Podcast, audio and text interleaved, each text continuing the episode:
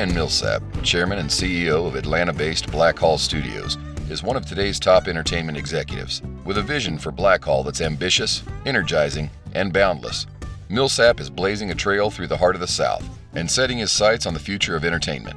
Listen and learn as Ryan Millsap journeys through the myriad industries, people, and landscapes that traverse the complex and dynamic world of film production.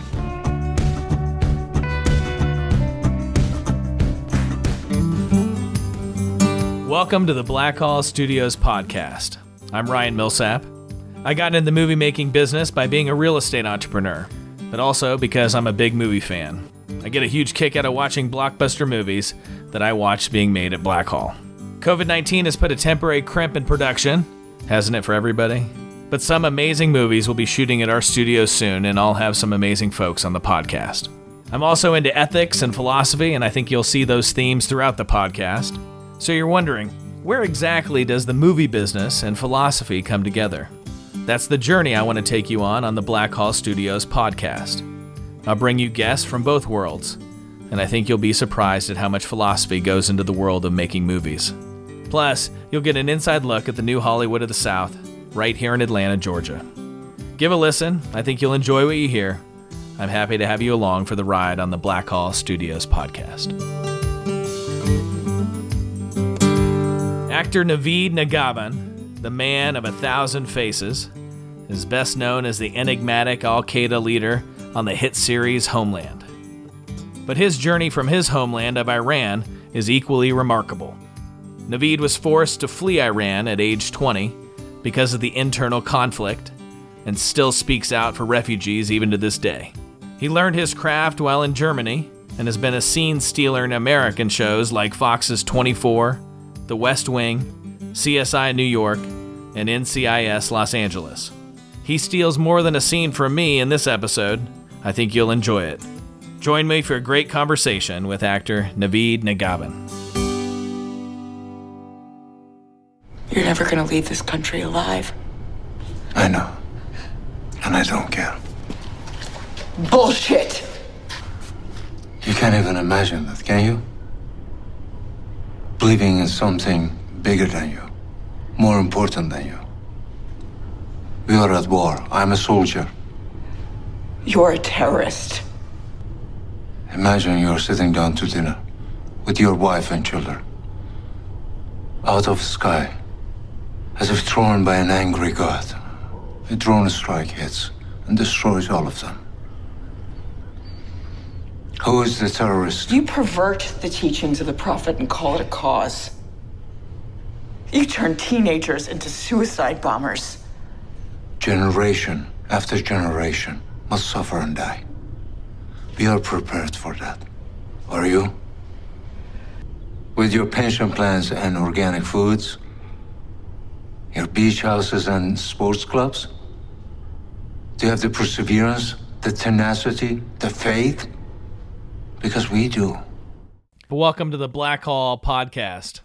Today we are fortunate to have Navid Negahban, who is one of the foremost actors out of Iran who's had a huge successful career here in the United States. Navid, welcome to the program.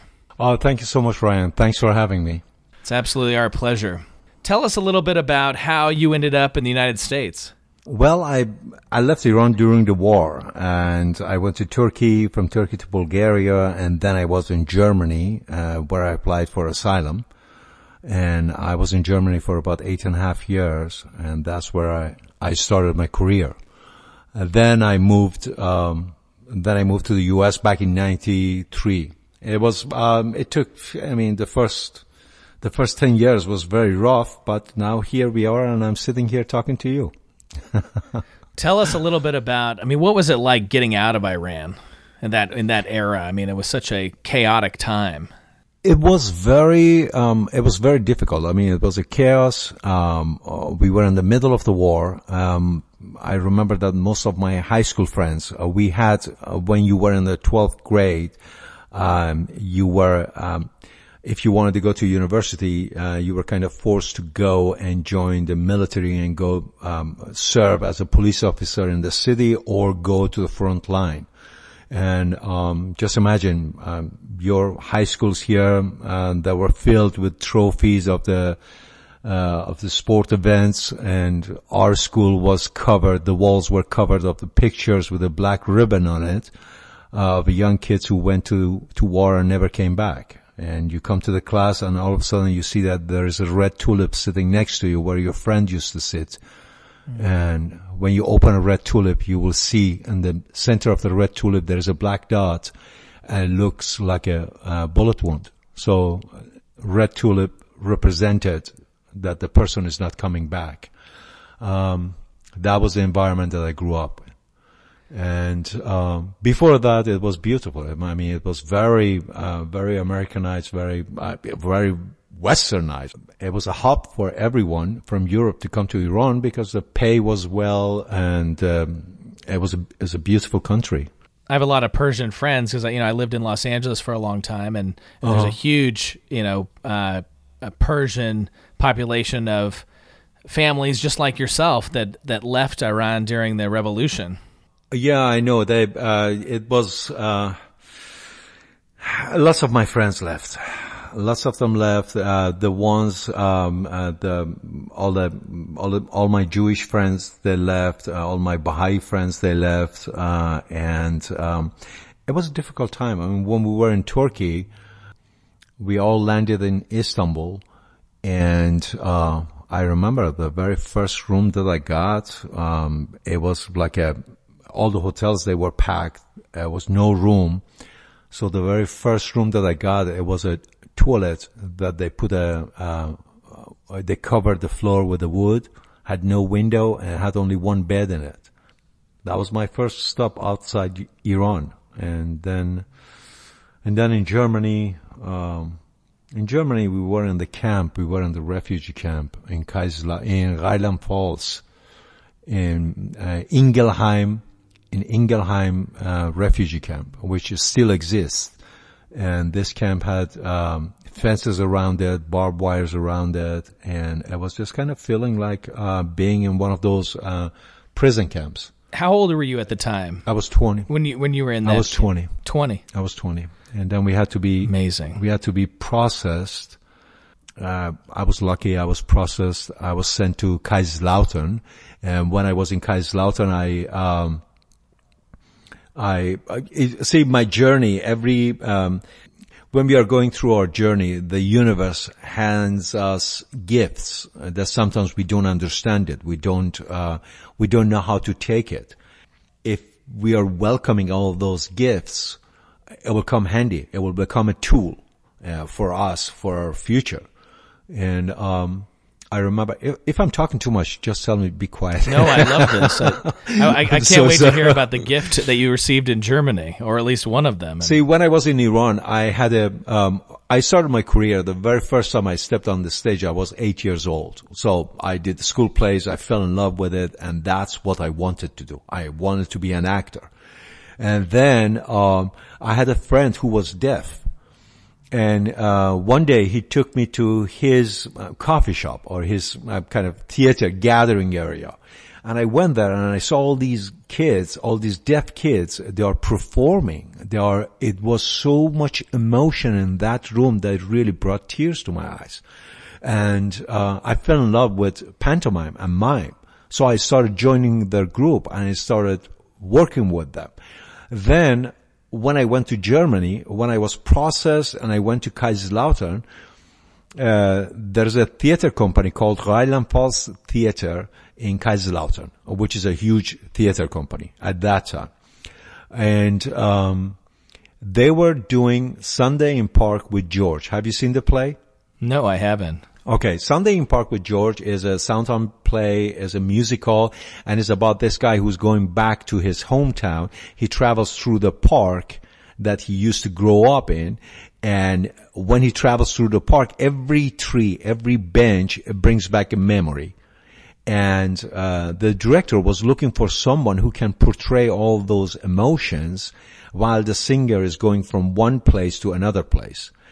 I went on an audition and I couldn't even speak German and I didn't have a work permit. I couldn't work for a theater because I was, uh, I was a refugee.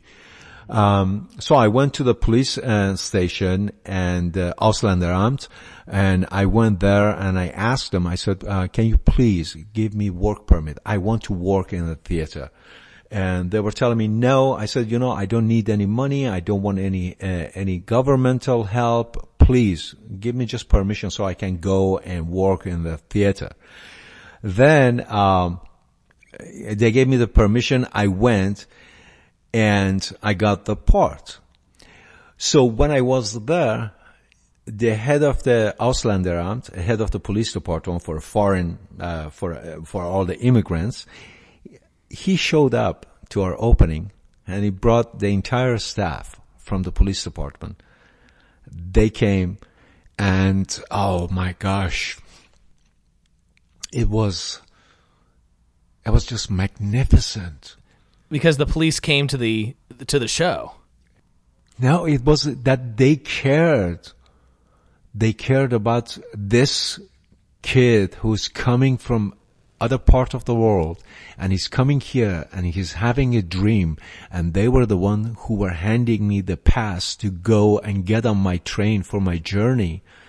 And they kind of came to So so they didn't actually come to the show. They just realized what a big deal this was that they were going to get you this permit. I love it. Yeah, and they came to support me. They came to be there in the show to show that they're supporting Got me and they care about me. That's what I thought you said that they showed up at the show and they you had this huge contingent of supporters that really only knew you because of the experience of trying to get the permit. Yeah. Yeah, yeah, that was, that was magnificent. And then see this, that mime training gave me my break when I came to US, when I came here for the first, um, oh my gosh, I got here in 93 and I couldn't speak English. Uh, My very first job, I was washing cars for $1.50 an hour. And then, um, I saw this ad that they're looking for, uh, there's a movie they're shooting and they're looking for a mute trombonist. At that time, I didn't even know what trombone is. So I went to the college. I asked one of the music kids uh, to come, uh, to come and show me how to use the trombone to make noises. And then I said, okay, I will go for audition. I went for audition and walking in, I see all these guys with their cases, with their trombones. They're checking their spit valves and they're there and I'm standing there like a goofball looking at them like a lost puppy. And then it got my turn. I went in. I said, what am I doing here? So I started miming everything. And then the director pulled me out and he said, I loved it because I'm looking for Charles Chaplin kind of uh, character or Buster Keaton and you brought all the emotions, but I have a problem. You are, uh, you're too tall for me. And at the same time, uh, I'm looking for someone who is not, please forgive me, this is what he said. I just, I, I don't think of that. Um, but he said, I'm looking for someone who is not as good looking as you are. In the most humble way possible, you could retell this story. Yeah. I said, okay, give me one chance. Let me come back. And I went, I went to a secondhand store. I bought one of those old tuxedo frogs, the ones that they has a tail. I bought one of those jackets. I went home. I made a bow tie from the fabrics that I had. And then I had a baggy pants and I made a um, straw hat out of the shoebox and I sprayed it black. And when you're wearing a baggy pants, if you bend your knees, you can be lower. And then I put some makeup on my face. I did an eyeliner and I went over there and I knocked on the door. Um, this took a couple days until I went back for a call back and he opened the door. He just stared at me and said, this is the guy. This is who I have been looking for and I got the part. That film went to Slamdance, won the grand jury at Slamdance. At one of the festivals, I was nominated for Best Actor. The film came to Egyptian Theater. I started my career.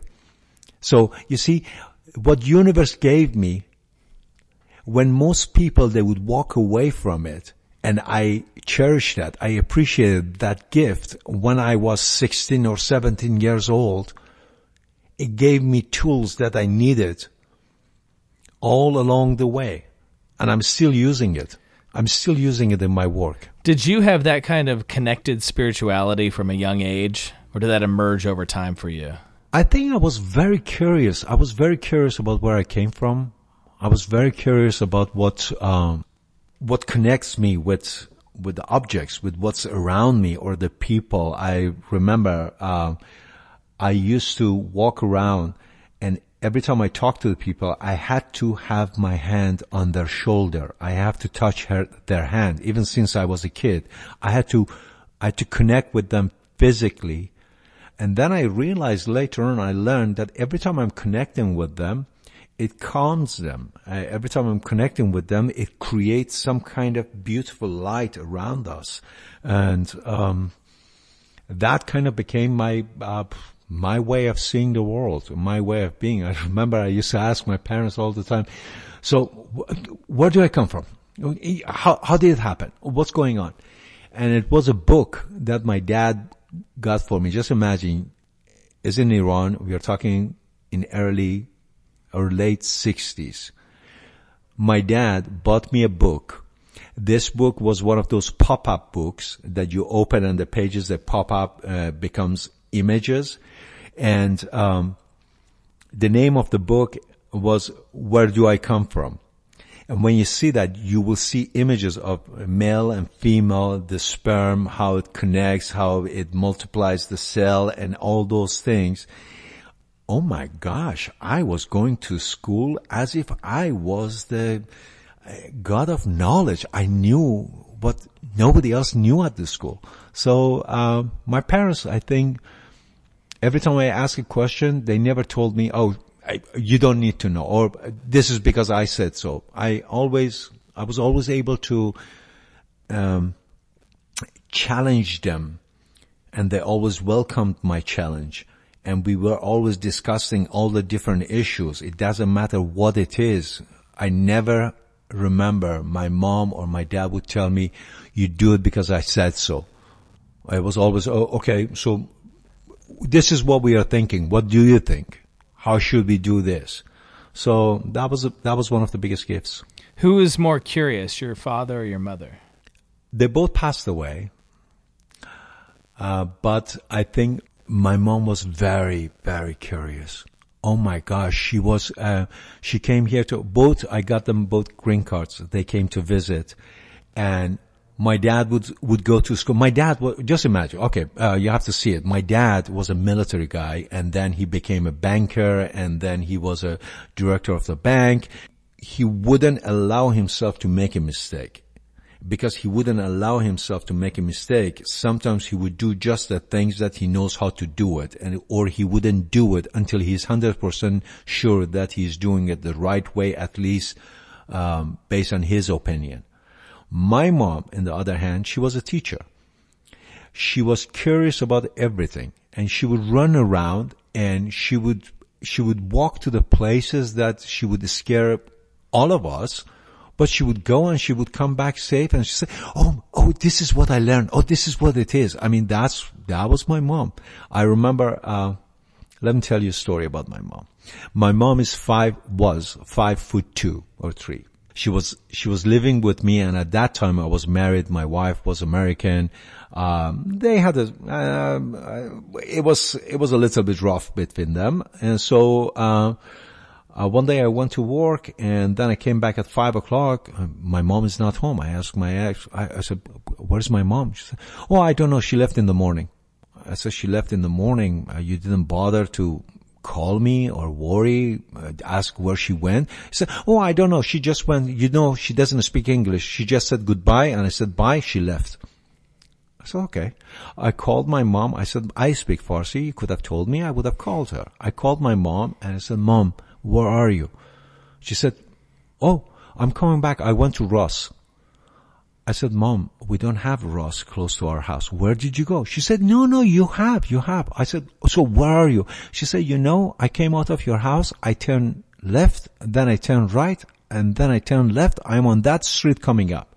I said, okay, wait, I'm coming uh, to find you. I go over there, I drive, and I see that my mom is coming and we are up the hill. My mom is coming up the hill with two Ross bags, one on each shoulders, and she's completely covered with her hijab, and she's coming, climbing up the hill with these two bags, huge bags, almost as big as she is. So I went over there and I picked her up. I said, Mom, how, where, where did you go? Now the Ross is about five or six miles away from us on the other side of the freeway. My mom says, you think I don't speak English? I came outside. It was a man on a bike.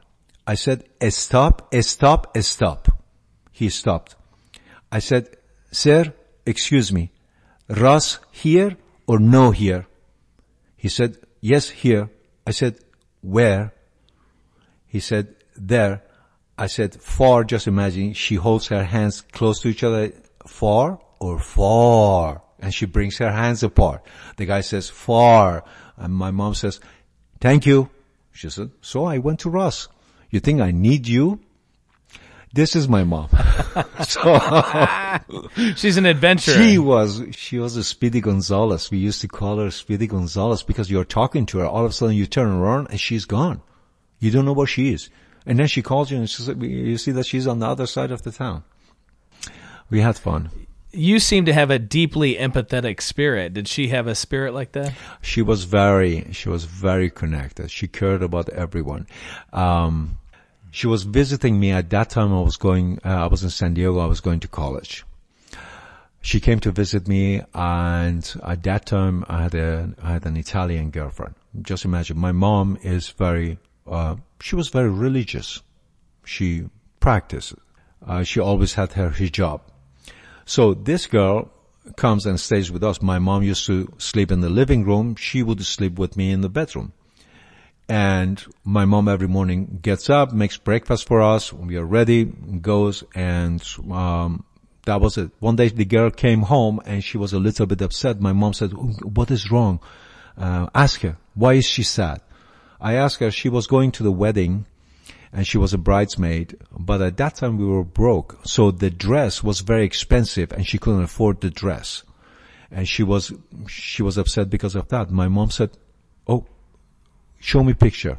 We saw the picture. She said, take me to the fabric store. We went to the fabric store. She bought the fabric. She bought everything. We came home. I went to work next day. I came back. I opened the door. As soon as I opened the door, all of a sudden my mom is screaming at me, get out, get out, get out. And I'm scared. I got scared. I'm, I'm walking outside. I'm coming out. And then she comes outside. She says, don't you see? She's standing there naked because my mom pinned the dress, pin the fabric on her to make the dress for her. And then I said, mom, wh- where do you think she's sleeping at nights? You think, you think when she's in the bedroom, she's, she's clothed, she's naked. She said, yes, that is your business. I asked her to take her clothes off.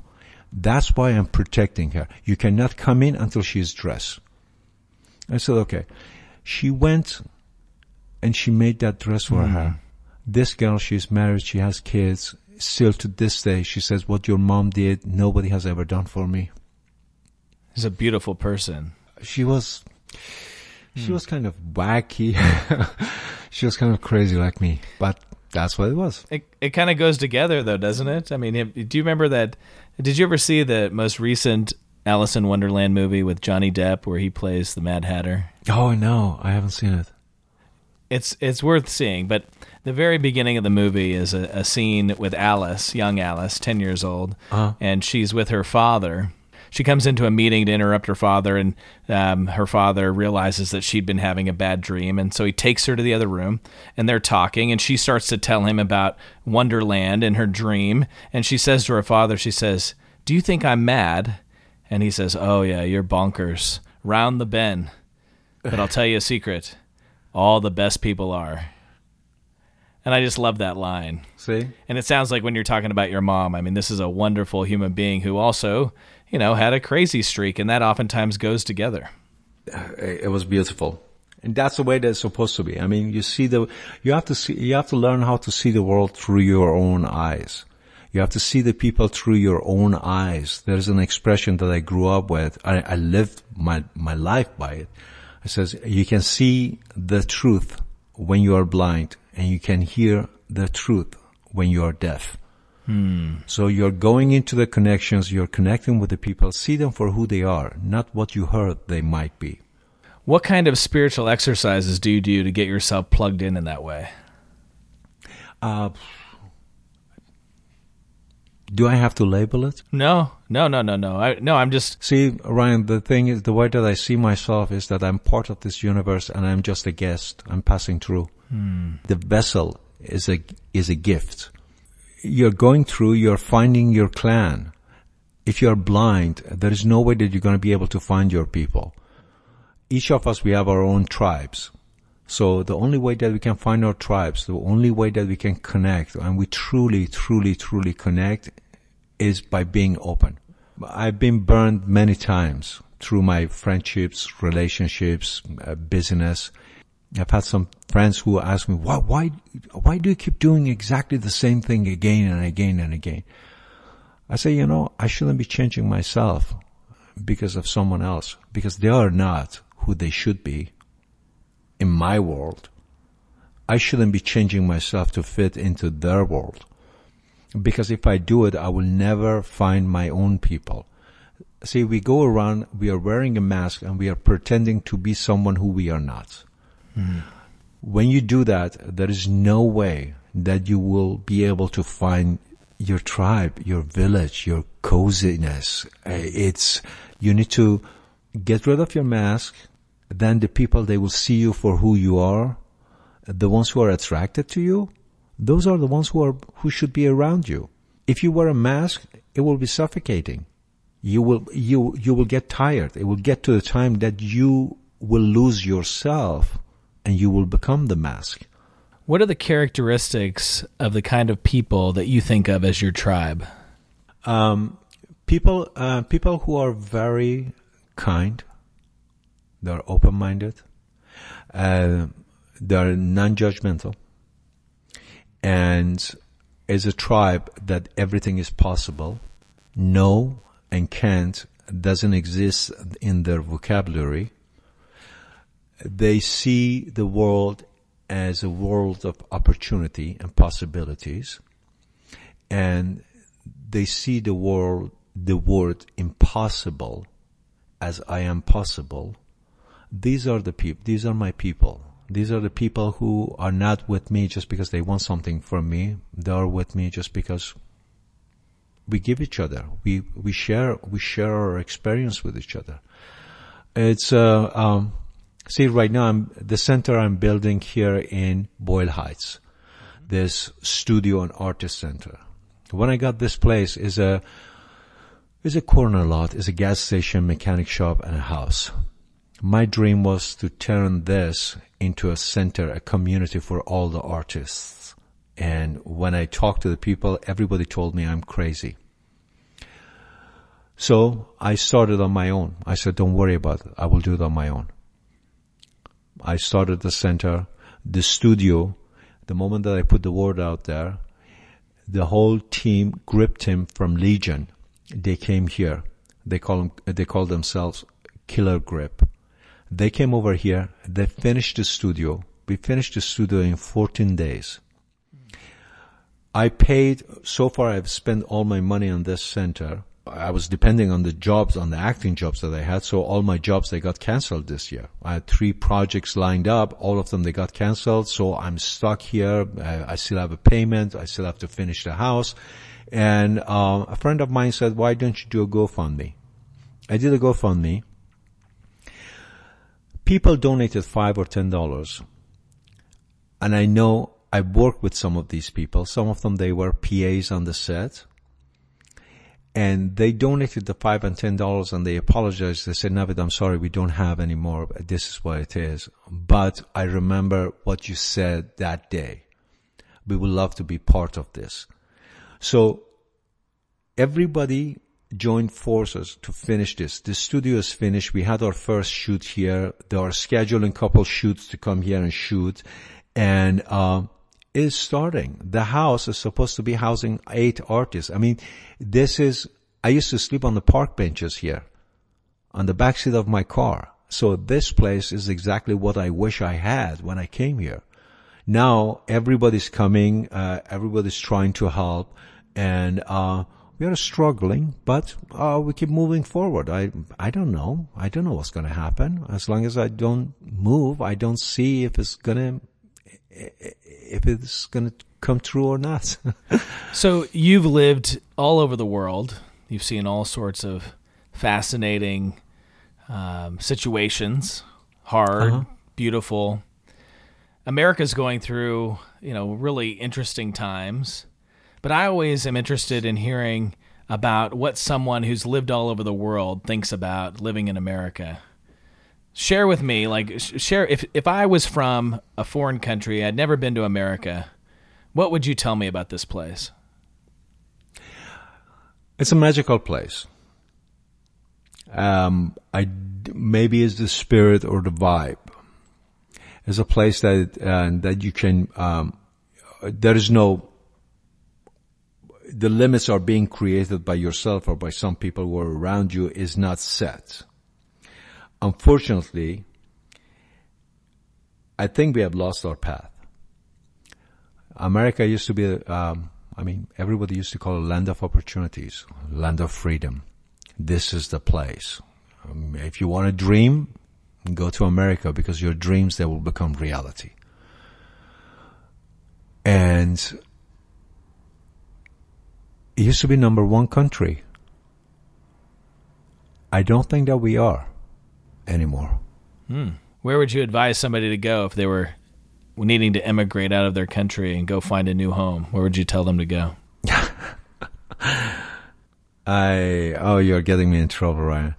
uh, it's interesting. I mean, this is this is. Um, I'm gonna get a uh, get a letter from the from the official that says, "Thank you so much for your service, but goodbye." You don't have to answer if you don't want to. you know how kind our president is, but um, well, okay. Um, Canada. Hmm. What makes Canada now the best destination for somebody to immigrate to? A couple years ago, I was shooting a movie in Canada. I was there in the back of my hotel. I came back down the alley. I saw a kid, 17, 18 years old. He's sweeping the floor, the, the street. It was raining.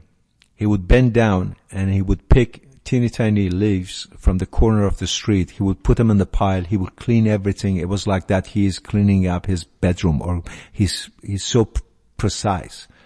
I walked up to him and I said, "Well, thank you so much for doing that. This is amazing what you're doing. What uh, is this? Uh, that's what you do? Is this your work?" And uh, he said, "No, no. Um, this is my. Um, I'm a high school kid, and uh, so we are. Um, we are helping the city. We are, uh, we come. Each of us. We are coming and we are doing something in the city." I said, "Well, this is uh, impressive. I mean, we have. I've never seen anything like this in in America." And um, he said, well, uh, we are all guests here. We are passing through. So we keep it clean for the next one who's coming through. Hmm. And a 17 year old kid grew up in Canada with all the privileges that he could have, with everything handed to him freely the medical insurance, everything. He has everything. But this kid cares about who's coming after him. The way that we are here in America, the way that we are living our lives, is just me, me, me, me. Unfortunately, the me, it will not last. Hmm. We are passing through.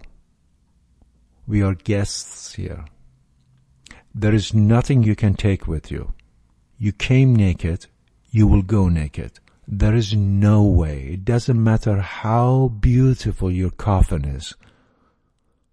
You're not going to take that coffin with you. It's just a prison. Hmm. So true. So why don't you start living your life freely? See the world as what it is. Appreciate every leaf on the tree. And, and know that this, where you are, you're just a guest. So, Navid, we're running out of time, but if people wanted to help you with your center, how would they best get in touch with you? how would they contribute? Is the Go- GoFundMe still live? What can what can people do to support your efforts? Uh, GoFundMe, GoFundMe is still out there. GoFundMe is still out there. Um, uh, the link is uh, Romany Artist Center and Studios. If they do, check on the GoFundMe. If they want to check the videos, I have all the videos posted on my Instagram, Navid Negahban. The email address for the studio is Romany Studios at gmail.com and Romany is R-O-M-A-N-Y. Romany is like wanderer, is somebody who's traveling and always on the road in the search of home. So Romany Studios at gmail.com. It's a perfect name for your studio. You've had an amazing journey. Thank you. Um, I'm I'm inspired by your optimism, uh, your tenacity, your vision. Um, I think all of us can learn incredible lessons from stories exactly like this, where you've never given up and you've always just imagined a world as you want it to be, and you've fought to make that world come into reality. Thank you. Thank you so much, Ryan. It means a lot to me. Thanks. Hey, thank you. This is wonderful. I really I loved hearing your story, and I I wish you all the best with what you're doing. I think it's a an incredible gift to that neighborhood and and to all of the kids and adults who wander in there to be able to learn this business. Oh my gosh, there are five schools around here. Some of the neighborhood kids, they're coming and they're helping me. They're donating their time. Some of the neighbors, they bring me lunch. Amazing. Everybody, the parents are passing by and say, so when is the school open? When is the school open? See, the kids, they're coming and they're tagging the walls and they're running away. Now they don't have to run away. I'm giving them hmm. free paints hmm. and free wall space. They can come and paint and then I will take a picture. At the end of the year, we will have an exhibition for them and whatever art piece that is sold, the kid will get their money. And so this is what I'm trying to create. I'm trying to create, it's kind of like How much money do you need to finish it up? to finish the house, I need 150,000. Uh, to finish the ice cream coffee shop in the front, that it will help the, the artist to, uh, to generate some money. That I haven't even gotten an estimate on that. This was supposed to be an ice cream coffee shop, studio, and living space. So studio is a multi-purpose studio. It can be used as a painting studio, photography, uh, film studio, and uh, theater space. So the artists use the facility to uh, to create, to develop their art, to do whatever they want to do. That has been my vision. It's kind of like Boys Town. Have you seen the movie Boys Town? Yes, I know what you're talking about. The one with Spencer Tracy and Mickey Rooney. Yes. That has been my idea to to create this and put it together. Unfortunately, there have been some bumps on the road, but Uh, always are. this too shall pass. Well, I'd love to talk to you more about that. Um, I, you know, we've got issues we're working through just with COVID too, but later in the summer, I'd love to talk more about the detail. And if you have any detail you can send me in the meantime, I'd love to start looking at it because there may be ways for us to partner together on that. Ryan, any help? Even if somebody has old equipments that they don't need, old lights, old uh, cameras, tripods. Yeah, I know people who probably have that stuff. So definitely send that to me and I'll start doing some work. Beautiful. Thanks, Navid. Thank you so much. I appreciate it. Truly grateful. Thank you for the time. Wonderful to talk to you, and I'll look forward to the next time. I'm Ryan Millsap, and this is the Blackhall Studios podcast. I'll leave you guys with thoughts that I write on Instagram. When all faith and hope seem lost, do not give up. Dig deep. Stay centered. Put one foot in front of the other, and never, ever give up.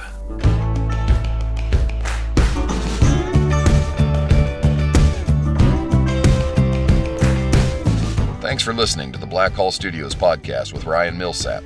We want to hear from you. Find us on SoundCloud, iTunes, or Spotify, and follow us on Instagram at, at Blackhall Studios and at Ryan.Millsap.